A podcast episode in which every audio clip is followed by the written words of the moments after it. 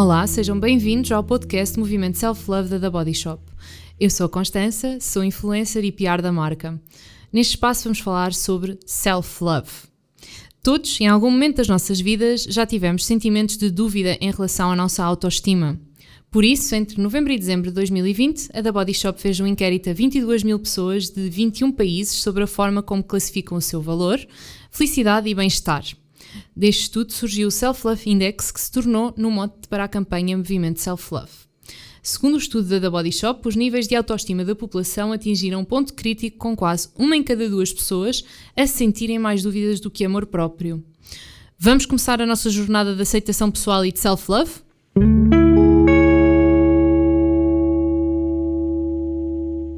Então, hoje vamos começar uma série de 5 episódios sobre self-love em diferentes contextos.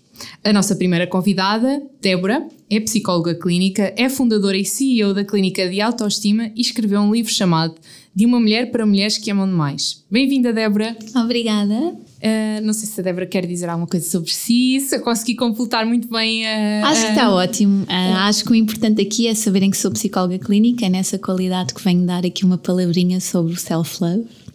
E, e falando em self-love, vamos começar com a primeira pergunta que tenho preparada para si. Eu queria começar por perguntar-lhe, para si, enquanto psicóloga, o que é que é self-love? O self-love, ou a autoestima, eu vou falar muito da autoestima porque é, é como costumo falar do amor próprio. Claro. Um, passa muito pela percepção que nós temos de nós próprias. A autoestima é o conjunto daquilo que nós somos e podemos ter um autoconceito, digamos assim, positivo, válido ou depreciativo. A autoestima é construída desde que nós nascemos até ao fim da nossa vida, porque nós estamos em constante mudança, em constante transformação. Logo, a percepção que temos sobre nós próprios também se vai alterando e, e transformando de acordo com as nossas escolhas, com as nossas vivências. Isso significa que hum, ao longo da nossa vida no, o nosso self-love, a nossa autoestima vai mudando. Pode variar.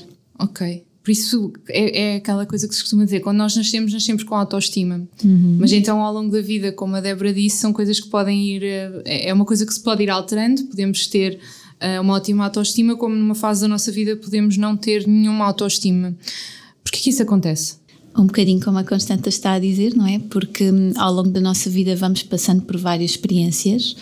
Um, pegando um pouco uh, na frase que utilizou, nós nascemos com autoestima, uh, nós nascemos uh, bem, não é? À partida, hum, o nosso autoconceito é válido porque é tudo uma descoberta, é tudo uma aprendizagem. Mas ao longo da nossa caminhada e logo muito na infância, nós estamos sujeitos a, a aprender muito, a, a, absorver muito. E se os estímulos que nós temos não forem positivos, se surgirem estímulos que nos depreciam, que nos fazem sentir que não somos suficientemente boas, que nos fazem sentir que há comparação. Muitas vezes os pais têm aqui um, um papel que nem têm a noção de como podem prejudicar a autoestima dos filhos, porque com o objetivo de incentivar a criança a ser melhor, têm às vezes tem este, este hábito de fazer uma comparação com. Tu já viste que a Maria uh, teve uma melhor nota que tu? Sim, em vez de tive, tiveste 16, parabéns, uh, esforçaste. Há sempre um, uma espécie de crítica para a criança que é, ah, mas a Maria teve 18, foi melhor que tu. Isto é inofensivo para os pais quando estão a dizer, porque pensam que estão a incentivar a criança a ser melhor, mas para a criança o que ela ouve é, eu não sou suficientemente boa, os meus pais gostavam que eu tivesse tido aquela nota que a Maria teve. E isto faz com que o desenvolvimento vá assentando numa crença, numa premissa de eu não sou capaz. Sim, uma premissa que é completamente errada. Sim. E é, é aquela coisa coisa. Acho que se calhar muitas vezes os pais, quando põem nos filhos ou quando tentam uh, pôr nos filhos aquilo que eles gostavam de ter sido ou gostavam de, de, ser é alguma coisa que pode ser bastante pejorativo para a criança. Sim. E se falando em crianças, também temos a questão do bullying. Que é uma Exatamente, coisa... não é só os agentes educativos têm um papel na nossa autoestima, não é? Um, os nossos grupos pares têm aqui um papel fundamental e às vezes nós somos diferentes. Ser diferente é normal, não é?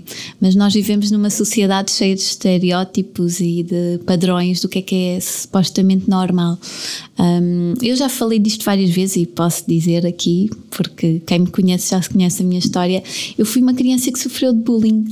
E, e sofria de bullying porquê? Porque vivia no monte, isolado, no Alentejo. Eu não andei em pré-escola nem em infantários. O meu primeiro contacto com amiguinhos foi na escola primária. Então eu ia cheia de expectativa que ia ser muito bom, ia criar amigos, mas não.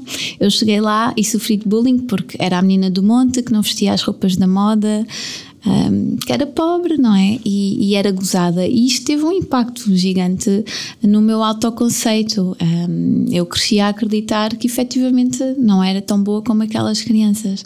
E, e é, é, é, a mesma coisa, eu passei por uma história muito semelhante, mas de, de, outra forma, noutra cidade, noutro contexto.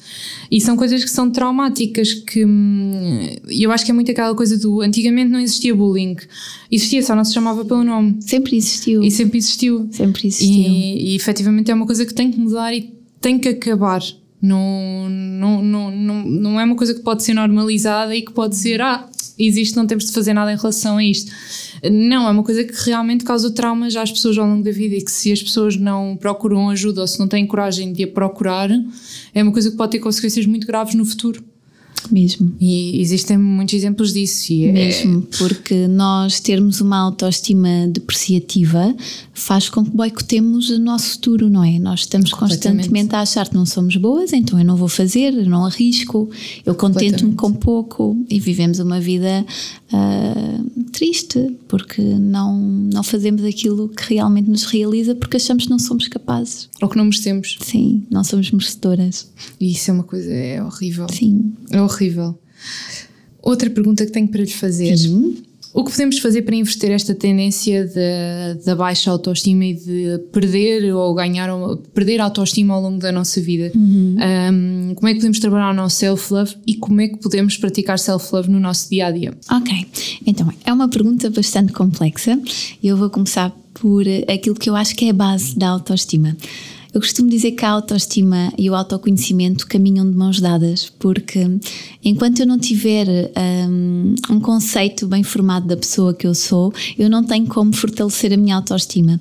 Se eu viver a minha vida em função daquilo que esperam de mim, em função do que é expectável, do que a sociedade espera, do que a família espera, os amigos, etc., eu não estou, no fundo, a desenvolver autoconhecimento, eu estou a encaixar não é? Estou uhum. a fazer, um, estou a ter comportamentos para encaixar em caixinhas, e isto fica assim um bocadinho feio dizer, mas encaixar mas é, em caixinhas. É, é. Um, quando na realidade o que vai promover a minha felicidade não é eu conseguir caber naquelas caixinhas, é eu saber que estou a ser uh, leal a mim própria, que sei efetivamente quem é que eu sou, o que é que eu gosto de fazer, o que é que me realiza, realiza quais é que são os meus sonhos, não é?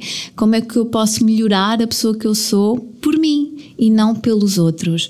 Contudo, e pegando um bocadinho aqui como é que podemos potenciar a nossa autoestima, acho que passa muito por aqui, pela capacidade de nos conhecermos.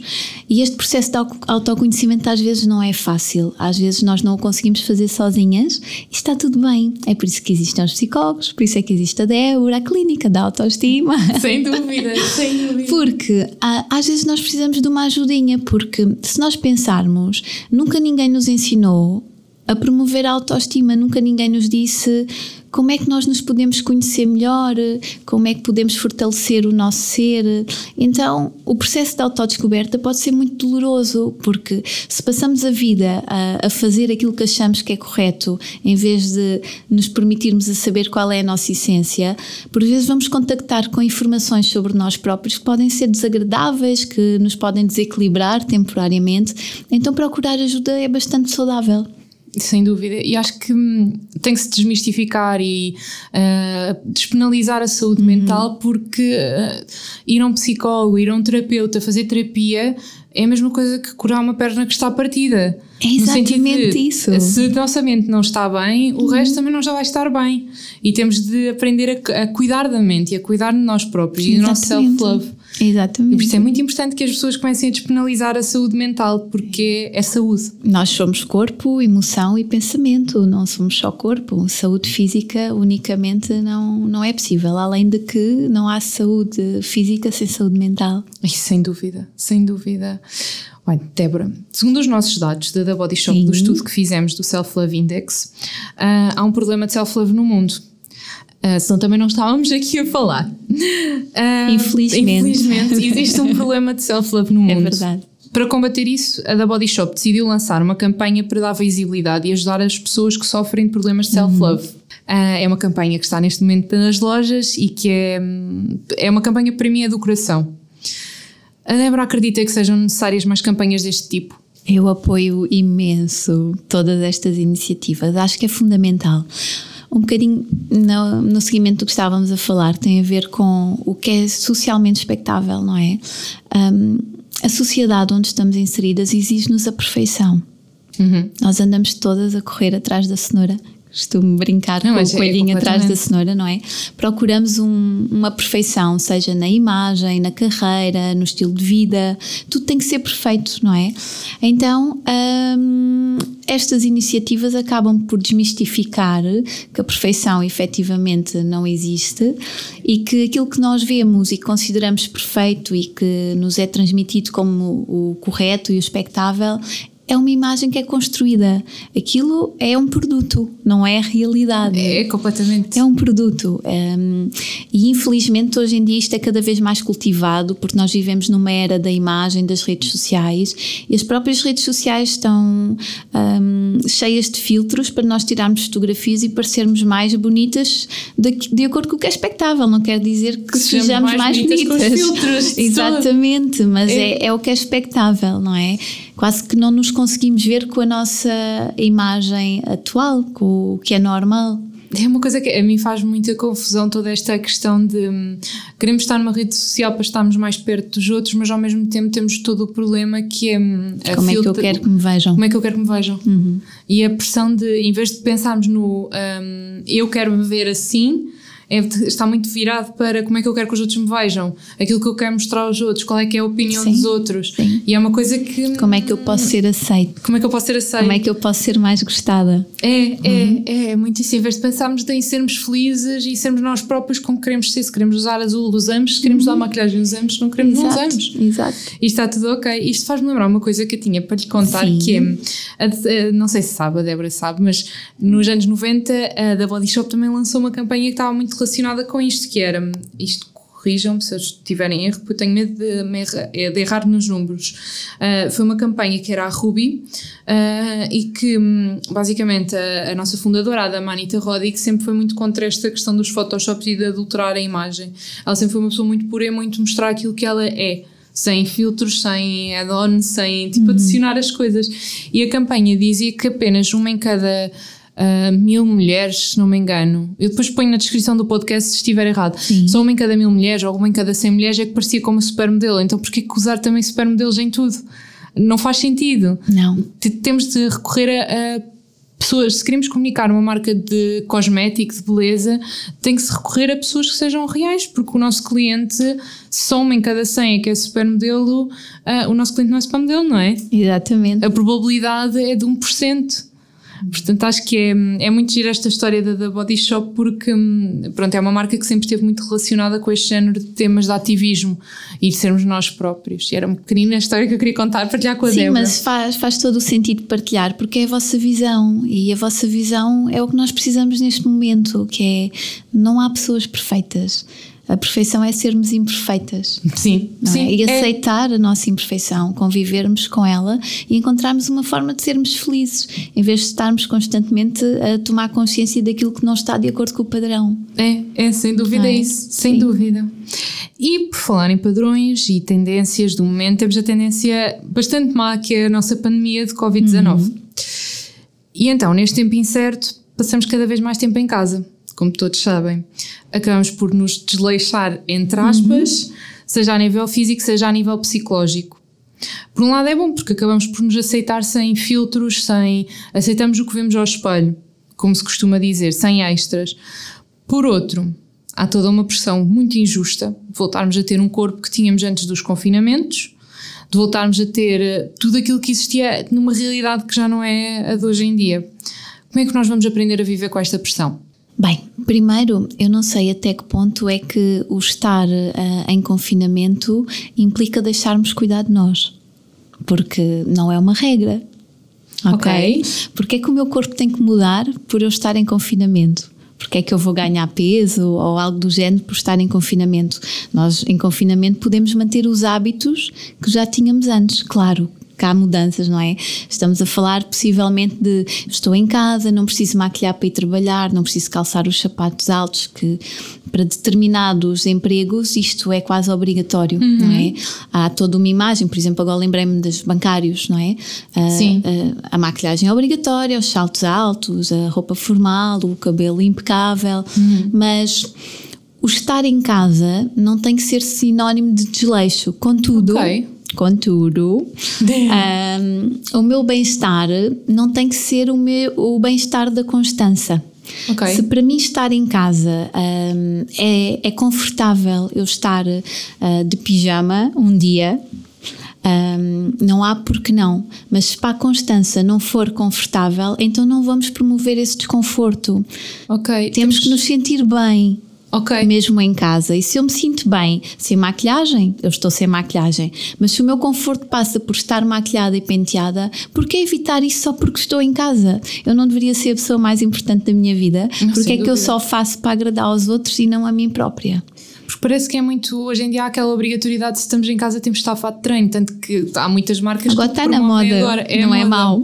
Não é mau, eu gosto, mas pessoalmente eu quando vejo ao espelho de fato de treino sinto-me bonita. Uhum, mas nem toda a é gente bom. se tem que sentir bonita quando se vê ao espelho de fato de treino. Mas essa é a bem. diferença. É qual é o meu bem-estar, o meu conforto. Eu sinto-me bonita de fato de treino, então eu vou usar. Ok, então vamos convidar os nossos ouvintes a perguntarem-se como uhum. é que se uhum. sentem bonitos em casa. Exatamente. Como é que eu me sinto confortável? Como é que eu consigo uh, achar a minha imagem agradável, mesmo estando mais confortável, estando em casa, estando privada das relações sociais diárias que existiam no trabalho? Ok. Eu acho isso super giro. Eu tenho uma, uma piada no meu trabalho porque eu efetivamente sinto-me muito confortável de pijama e de fato treino a trabalhar. Mas quem a visto então, hoje está super fashion. É hoje porque vim aqui ter com a Débora, porque a minha chefe uh, já brinca comigo porque eu faço as reuniões de. Hum, como é que se diz? De roupão mas eu sinto-me efetivamente tão confortável, eu sinto-me bem de roupão. É uma brincadeira uh, boa, não é uma Sim. brincadeira pejorativa de género. Não pode estar de roupão, não tem nada a ver com isso, até porque a empresa, a da Body Shop, é bastante liberal no sentido daquilo que nós podemos usar para trabalhar. Mas já é, é, é uma brincadeira que eu adoro porque sinto-me efetivamente bonita de pijama e, e é de roupão. E é isso que é o mais importante. Portanto, é, é, é isso que Vamos interessa. todos pensar um bocadinho como é que nos uhum. sentimos bonitos em casa e usarmos aquilo que nos faz sentir bem. Sim, por nós. Por nós, não pelos outros. Sim.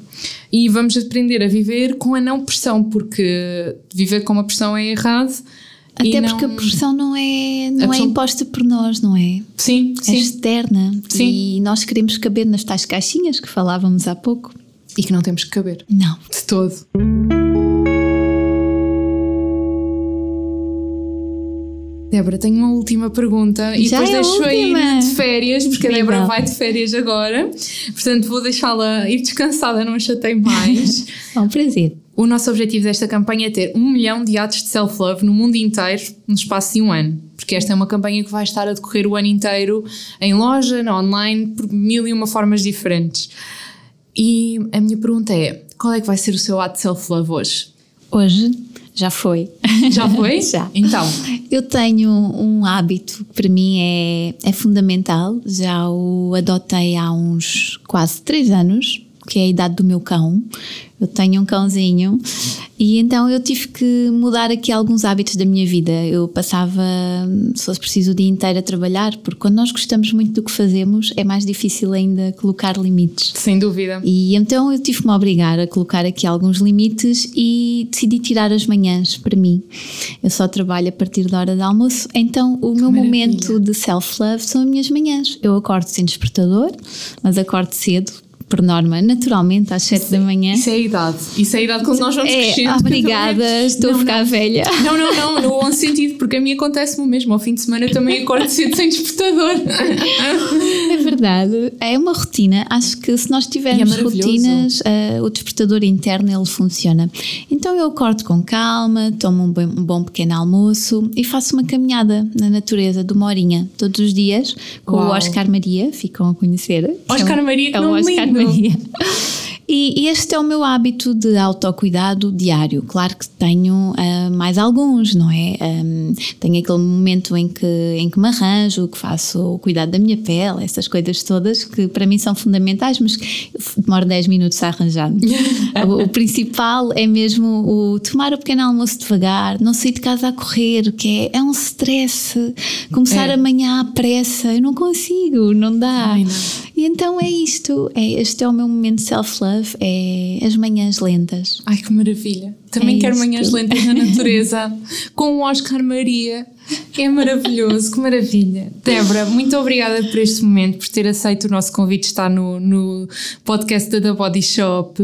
Obrigada eu. E nós vemos no próximo episódio do podcast Self Love da The Body Shop.